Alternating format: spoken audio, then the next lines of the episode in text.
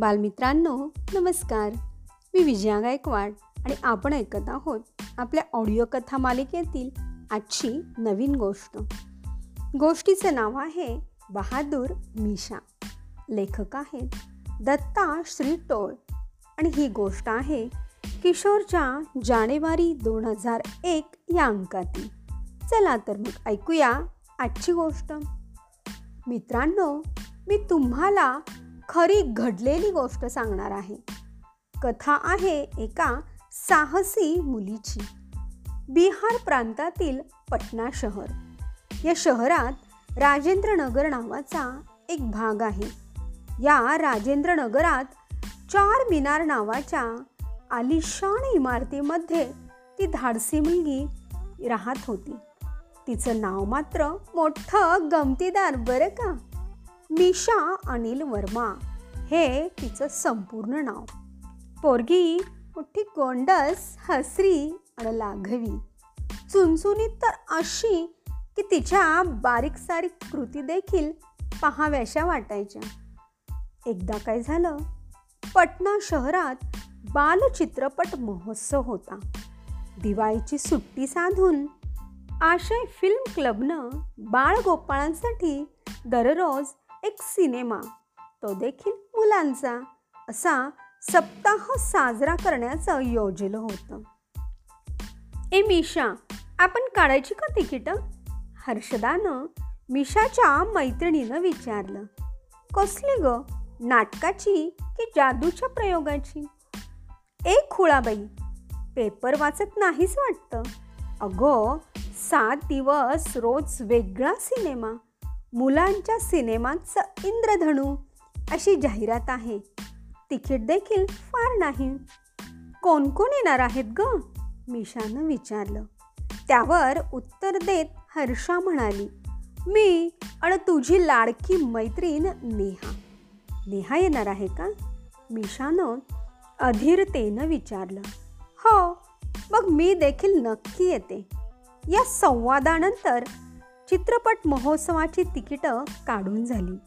दररोज नवीन खेळ पाहायचा आणि परतीच्या वाटेवर त्याबद्दल गप्पा करायच्या असा तिघींचा क्रम होऊन बसला. शेवटच्या दिवशी तिघी अशाच गप्पा मारत होत्या. काय नेहा आवडला की नाही आजचा सिनेमा? मिशानं विचारलं. छानच होता. मला देखील ढिश्याव ढिश्याव सिनेमा फार आवडतो हर्षदा म्हणाली मी तर फिअरलेस नादिया होणार. त्यासाठी कराटेचा क्लास जॉईन केलाय. मिशाच्या या बोलण्यावर आश्चर्यचकित होऊन नेहा म्हणाली फिअरलेस नादिया? म्हणजे ग कोण? तू अगदीच अशी कशी? हर्षदाला काही ठाऊक नाही म्हणून तिच्या अज्ञानाची कीव करत निशा सांगू लागली. अगं काही वर्षापूर्वी हिंदी सिनेमात एक बाई काम करायची.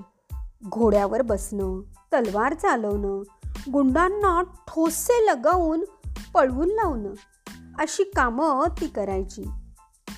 पुरुषांच्या तोडीस तोड तिचं काम असायचं. मिशा उगाच बंडल नको सोडू.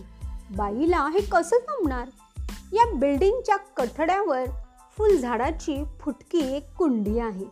एका दणक्यात फोडून नको बघू तू. कराटेच्या क्लासला जातेस असं म्हणत हर्षदानं हातानं एका कुंडीकडे मिशाचं लक्ष वेधलं. पैंज! मिशानं आव्हान स्वीकारत म्हटलं. पैंज! कशाची याबद्दल काही बोलण्या अगोदर मिशानं कुंडीच्या कठीणपणाचा अंदाज न घेता उजव्या हातानं त्या कुंडीवर घाव घातला. नारळ फुटावा अशी कुंडी फुटली. मात्र मिशाच्या हाताला फुटलेल्या कुंडीची कड लागून थोडं रक्त आलं आणि हात काळा निळा झाला. मिशा जिंकली आणि हर्षदा हरली. असेच काही महिने लोटले. मिशानं दहाव्या वर्षात पदार्पण केलं. सव्वीस जानेवारी एकोणीसशे पंच्याण्णवची ही हकीकत. ईस्ट अँड वेस्ट प्रशालेचं पटांगण विद्यार्थी विद्यार्थिनींनी भरून केलं होतं. गणवेशातील सगळे विद्यार्थी शिस्तीत रांगेत उभे होते. जनगण मन हे राष्ट्रगीत बँडच्या तालावर मुला मुलींच्या एका आवाजात झालं. जय हिंदची घोषणा झाली. मुलांना खाऊ वाटप झालं. पटांगणा बाहेर मिशाची आई तिला घेण्यासाठी आली होती. मिशाचा भाऊ त्याच्या मित्राबरोबर खेळण्यासाठी मैदानातच थांबला होता. रिक्षा? असं म्हणत मिशाच्या आईनं रिक्षा थांबवली. दोघी रिक्षात बसून घराकडे निघाल्या. आता सकाळचे दहा वाजले होते.